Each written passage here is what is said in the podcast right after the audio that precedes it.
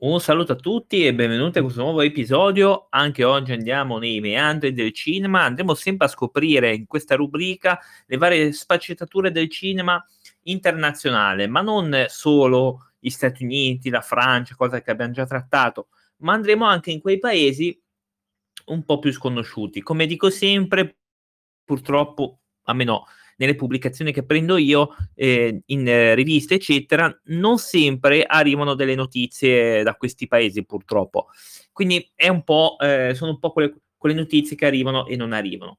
Eh, oggi andiamo eh, alla scoperta del Libano, della Lituania e del Lussemburgo. Cominciamo dal Libano, che il primo film in realtà eh, è nel 1909 più o meno, ma il cinema in realtà lo conoscono eh, nel 1890, due anni dopo che i fratelli Lumière proiettarono pubblicamente il loro primo film a Parigi, iniziarono a inviare dei rappresentanti itineranti in tour in diversi paesi per mostrare i loro film. Abbiamo già visto questa situazione dove alcuni rappresentanti dei fratelli Lumière andarono in giro per il mondo. Molti li abbiamo trovati in Asia, alcuni nel Sud America e loro proiettavano semplicemente i film di Lumière, quindi loro venivano mandati un po' ovunque. Mi sembra che anche eh, ehm, alcuni italiani c'erano e l'abbiamo visti, non mi ricordo in che paese, forse nella Colombia, forse. E quindi questa gente andava lì e proiettava tranquillamente in questi tour. Una delle città che hanno visitato è stata la capitale che è Beirut Diversi anni dopo, nel 1909, il primo cinema fu aperto nella stessa città, quindi nel 1909 arriva il primo cinema.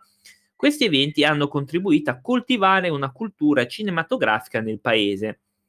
Ovviamente il primo operatore di Lumière che si recò in Libano fu Alexandre Promio.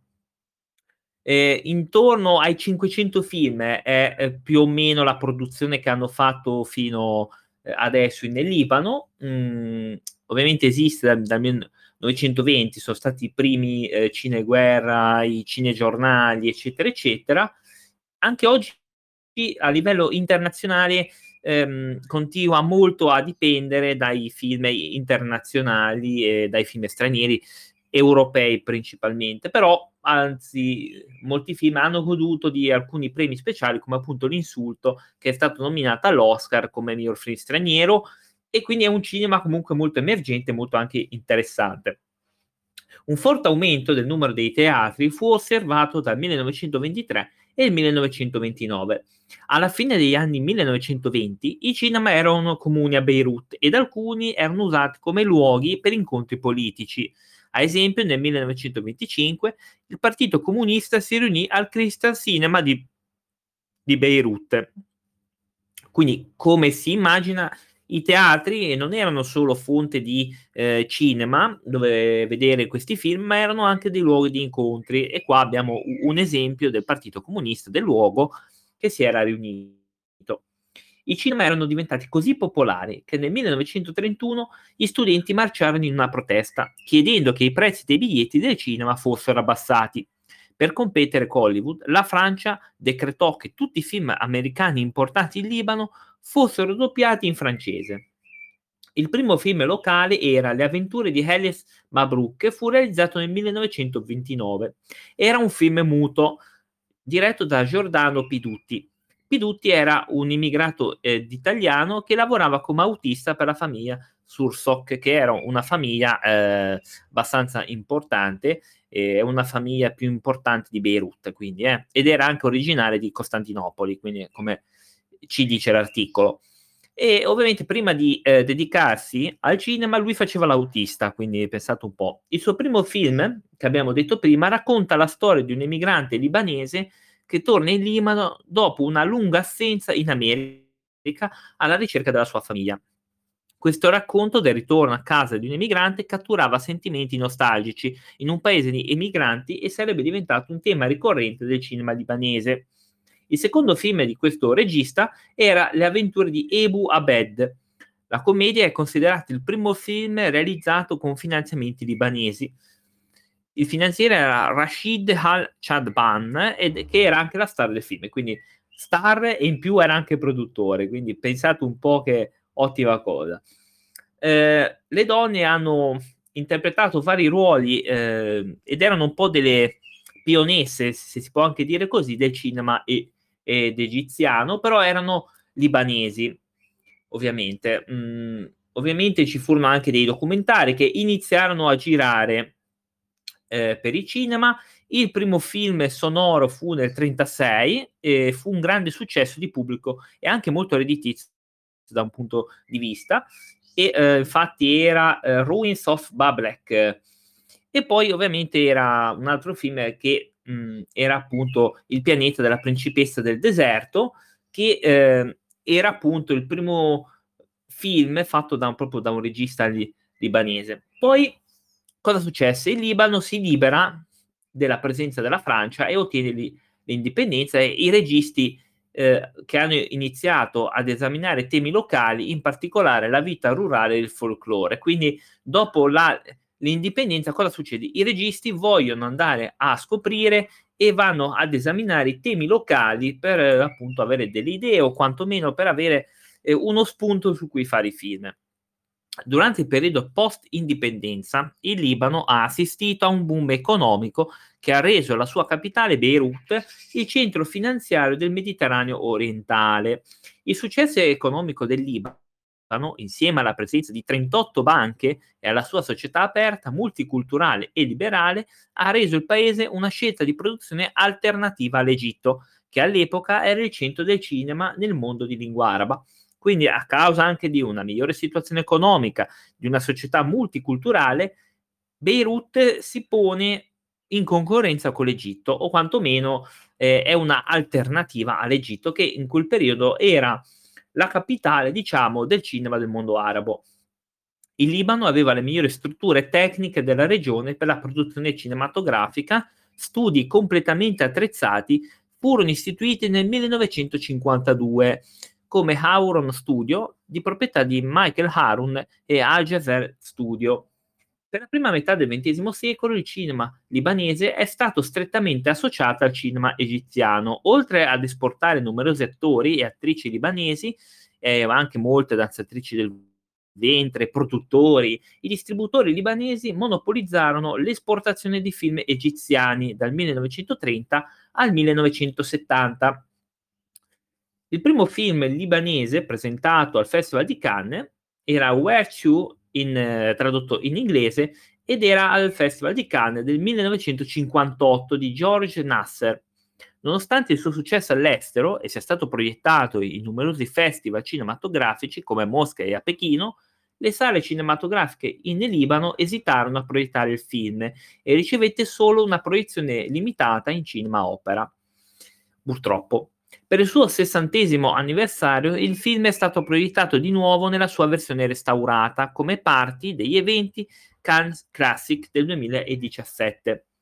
Il lavoro di George Nasser è stato più apprezzato negli ultimi anni e il regista che ha insegnato all'Accademia Libanese di Belle Arti è stato, in, è stato quindi premiato con vari riconoscimenti anche al Tripoli Film Festival che si è tenuto in suo onore nel 2017. Le coproduzioni con Egitto e Siria erano comuni in questo periodo, che era considerato il secolo d'oro dell'industria cinematografica libanese.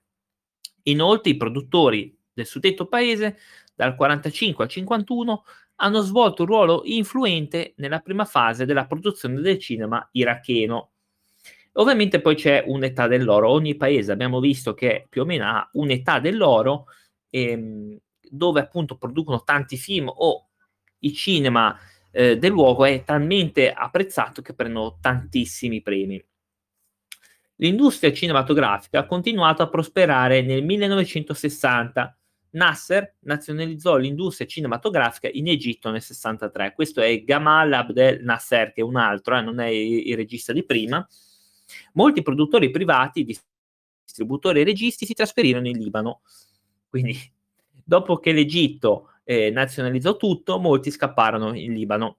La migrazione della produzione cinematografica a Beirut inaugurò un'età dell'oro, rendendo il Libano il set cinematografico di quasi tutti i film egiziani e stabilendo l'industria cinematografica libanese come la seconda più grande del mondo arabo. Quindi a causa di tutte queste fughe di gente che scappava ogni giorno, alla fine eh, resero Beirut come, eh, diciamo, il punto principale del mondo arabo, quindi, o quantomeno la seconda industria dietro l'Egitto, anche se comunque, a mio personale opinione, ehm, fu la prima, perché se tutti scappano non rimane più nessuno lì, quindi almeno è una cosa anche di logica. Beirut rivaleggia con il dominio del Cairo sul cinema arabo e lo sostituì anche brevemente come centro per il cinema arabo, appunto, come avevo detto già io. Tuttavia, i film prodotti negli anni 60, per la maggior parte, mancavano di un senso di identità nazionale ed erano semplicemente film commerciali rivolti a un pubblico panarabo. Quindi ecco il, problema di questo è che mancavano quella nazionalizzazione che purtroppo altri paesi invece avevano. E ovviamente ci sono anche dei musical che vengono fatti negli anni 60. E, ehm, diciamo che il Libano è stata anche una produzione, anzi un, una location per le riprese di produzione internazionale, ad esempio molti film, eh, per esempio Where the Spies Are di Val West è stato girato in Libano, 24 ore per uccidere con Mickey Rourke, anche è stato girato lì, e Secret Agent Fearball con Richard Harrison furono girate a Beirut. L'anno seguente, anche nel 66, venne girato Agente 505 Trappola Mortale a Beirut, ovviamente, mh, mm, e c'erano molti altri film che furono usati, furono girati lì. Nel 65 l'UNESCO ha istituito istituito l'Arab Cinema Liaison Center presso il National Cinema di Beirut come hub regionale per collegare le attività cinematografiche di tutto il mondo arabo. Beirut ha ospitato il primo festival internazionale del cinema nel mondo arabo nel 71. Fino alla metà degli anni 70 l'industria in questo paese era fiorente, con un appeal di mercato che si estendeva ai vicini paesi di lingua araba, poiché i film includevano molte star del cinema egiziano come per esempio il film Paris and Love del 72.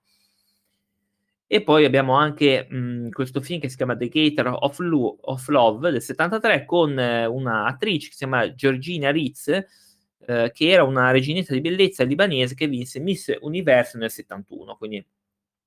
E poi però avvenne un altro evento non simpaticissimo, ovviamente, che è la guerra civile. Prima della guerra civile, 161 film, per lo più melodrammi commerciali, furono prodotti in Libano ed esportati in vari paesi arabi, ma quando iniziò la guerra civile, la produzione cinematografica diminuì enormemente. Ovviamente, eh. Nonostante la guerra, ci fu l'emergere di una nuova ondata di registi libanesi che favorivano insolitamente un numero uguale di donne e uomini. Purtroppo, però, comunque, come noi ben sappiamo, la guerra eh, purtroppo assorbe tutti i soldi dedicati allo spettacolo per ovvi motivi eh, e soprattutto quelli civili soprattutto. Ovviamente ci sono stati anche dei documentari che sono stati fatti eh, durante gli anni 60 hanno causato un'ondata di produzione di documentari. Quindi dai, dagli anni 70 dai primi documentari poi ne sono stati fatti tantissimi altri. Um, Nonostante la guerra, il Libano ha presentato un film per la prima volta per l'Oscar a miglior film in lingua straniera quando Promise of Love, un film in lingua armena, è stato presentato alla Academy Awards per il miglior film straniero.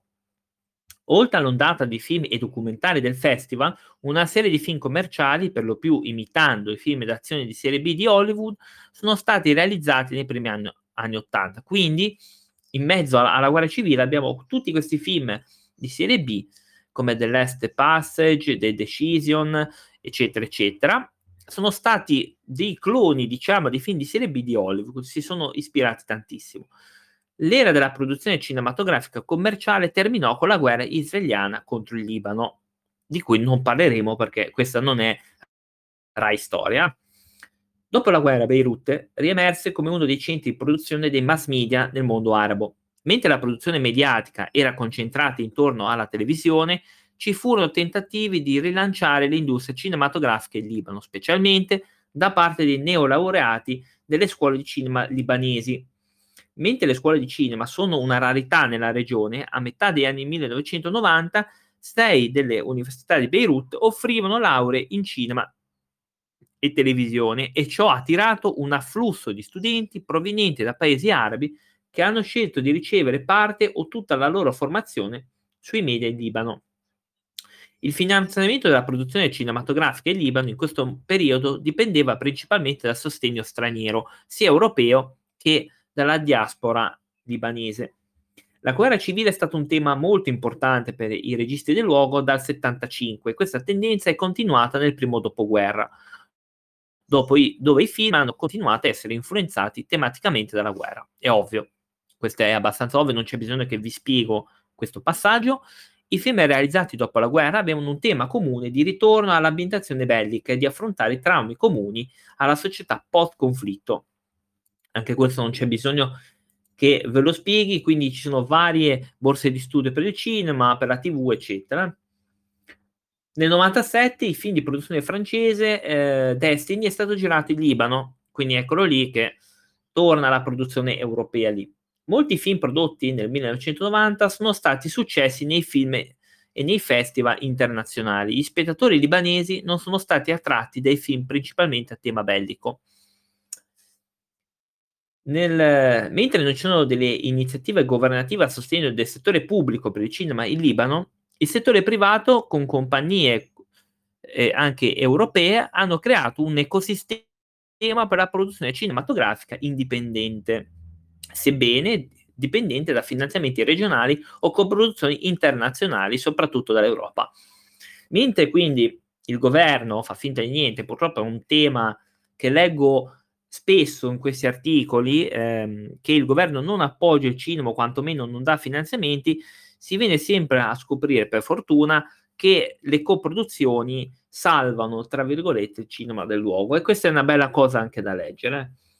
Ovviamente poi andiamo ai giorni nostri, che eh, è uno dei paesi principali, infatti viene detto che Netflix eh, ha messo un po' le mani su vari film, tra cui eh, Perfect Stranger, oppure Varsha, un cortometraggio del regista Dana Blair e molti altri documentari. Quindi questo ci porta al fatto che Netflix eh, è andato a sondare anche questo, questo mercato. Infatti nel 2020 Netflix ha istituito un fondo di emergenza cinematografico e televisivo in collaborazione con l'Arab Fund Arts e Culture per sostenere sotto forma di sovvenzioni individuali le industrie cinematografiche e televisive libanesi e questa è una buonissima cosa. Molti film sono andati anche eh, al cinema di Venezia dove hanno vinto dei premi, quindi è un cinema tutto sommato veramente molto interessante che spero che magari anche voi riusciate ad apprezzare come magari eh, posso fare io. Andiamo al prossimo paese, ci spostiamo in Lituania, quindi andiamo in Lituania e il primo, diciamo, la nascita di questo cinema avvenne nel 1909, anche se prima, bisogna dire nel 1896, c'è una sezione di fotografia dal vivo di Thomas Edison che si tenne nella sala dei concerti del Giardino Botanico dell'Università di Vilnius. Ovviamente eh, ci furono i, i, primi cortometraggi che furono girati nel 1909. Eh, ovviamente venne fatto il primo cinegiornale lituano che venne proiettato nel 1921 e le prime case di produzione, le prime scuole di cinema fondate nel 1926. Eh, nel 1927 il, uno dei cortometraggi che si chiamava Padre Premuroso fu prodotto da Liet Film, quindi qua iniziano anche le prime case di produzione a produrre roba. Eh, furono create anche i primi documentari in Lituania nel 1927, uno si chiama Presidente Asulkaya, lungo il fiume Namunas, che è un altro documentario. Nel 1931 fu fondata la prima rivista lituania, quindi della Lituania, appunto, di critica cinematografica, che si chiamava Notizie cinematografiche. Oddio, un po', un po così il titolo, non è proprio il massimo. Però mh, venne fondata questa rivista. Le cronache dei film e documentari sono state create sempre nello stesso anno. Ehm, il film lituano americano più significativo e maturo dell'epoca era L'Oca d'Oro ed è stato creato nel 1965 che presentava motivi delle fiabe dei fratelli Grimm.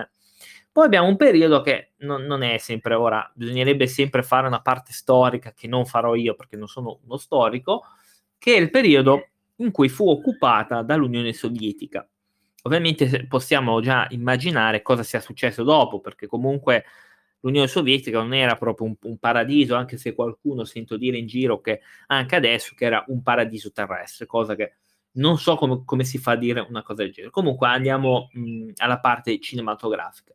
Dopo la presa del potere sovietico nel 1940 fu fondato il Lithuanian Republican Industrial Studio. Nel 1962 fu ribattezzato il Lithuanian Film Studio. Il primo lungometraggio dell'era sovietica era Marty con, con compositori e attori lituani, eh, però era stato prodotto dalla Moss Film, che era uno studio cinematografico tra i più antichi e giganteschi d'Europa, che era fondato nel 24 in Unione Sovietica. Fino al 1956 tutti i lungometraggi lituani sono stati realizzati in collaborazione con altri studi cinematografici in Unione Sovietica e si concentravano ovviamente, apro parentesi, sui temi comunisti, ovviamente, come, come immagino io. Dopo la morte di Stalin nel 1953 seguì un periodo più liberale nelle politiche culturali dell'Unione Sovietica. I registi hanno iniziato a godere di un maggiore controllo artistico, nello stesso momento in cui il, il Comitato di Stato sovietico per la cinematografia a Mosca ha fornito i soldi l'ente di censura statale e il Dipartimento della Cultura hanno avuto controllo sul rilascio dei film. Certo, quindi soldi, attrezzature, Mosca ti controlla, giusto? Anche è abbastanza ovvio che funzionasse così. Nel 1957 un lungometraggio che si chiamava L'orizzonte blu post-stalinista fu diretto appunto da questo regista mh, mm, e fu abbastanza liberale, oddio, molte virgolettate, però nel 68 venne fatto Sentimenti, un film drammatico lituano eh, che venne poi anche riproposto più volte mh, e che i spettatori e i critici nel 1997 hanno riconosciuto come il miglior film in Lituania. Alla fine de- degli anni 80 un'industria cinematografica nazionale lituana indipendente è rinata sotto eh, politiche appunto del presidente mh, del luogo e è riuscita anche ehm, a fare varie riforme sociali e politiche. Il primo studio di produzione cinematografica indipendente, Cinema, è stato fondato dal regista Bartas nel 1987, quindi quasi, quasi verso la fine dell'Unione Sovietica. A causa dell'occupazione sovietica, un altro regista che era Jonas Marquez fu costretto a lasciare la Lituania e andò a New York. Quindi tranquillamente è scappato, come tanti altri. Eh eh, dal 1990, quindi con la caduta del muro di Berlino e con la caduta dell'Unione Sovietica, la Lituania riacquista l'indipendenza e i finanziamenti statali per la produzione cinematografica diminuiscono drasticamente, ovviamente. Questo qua dei fondi è un problema che non ebbe solo il cinema in realtà, ma che ebbe anche per esempio lo sport, il calcio, mol- molte società eh, fallirono con la fine dell'Unione Sovietica perché i finanziamenti statali che dava l'Unione Sovietica sparirono o quantomeno si ridussero moltissimo. Ed è una fine che pur- hanno fatto varie squadre, purtroppo, o altri settori dello sport, dell'arte, eccetera. Eh, sorsero però degli studi più piccoli che eh, riuscirono a sopravvivere. Durante l'epoca sono stati realizzati 10 documentari e due lungometraggi all'anno, ovviamente. Dopo la restaurazione dell'indipendenza, vari altri registi hanno avuto successo nei festival cinematografici internazionali. Eh, un film documentario che si chiamava Wonderful Loser a Different World è stato proiettato in numerosi festival in Europa e in Asia e ha riconosciuto tantissimi premi. Il regista più conosciuto a livello internazionale di origine lituana, nato a Chicago, è Robert Zemeckis che eh, secondo me è un ottimo regista, ha fatto delle, delle robe pazzesche, tra cui anche la, la, trilogia di Ritorno al futuro. Nel 2011 mm, è stato istituito il Vilnius Film Cluster, eh, che è un'alleanza che unisce 31 importanti società audiovisive e una delle più grandi università della Lituania. Quindi l- questa base, che è il Venus Film Cluster, è stata utilizzata per la produzione di serie TV di Netflix, quindi anche lì vediamo Netflix che arriva. E nel gennaio del 2014 è entrato in vigore l'incentivo fiscale lituano per i film come nuova misura politica per promuovere la produzione locale straniera in Lituania.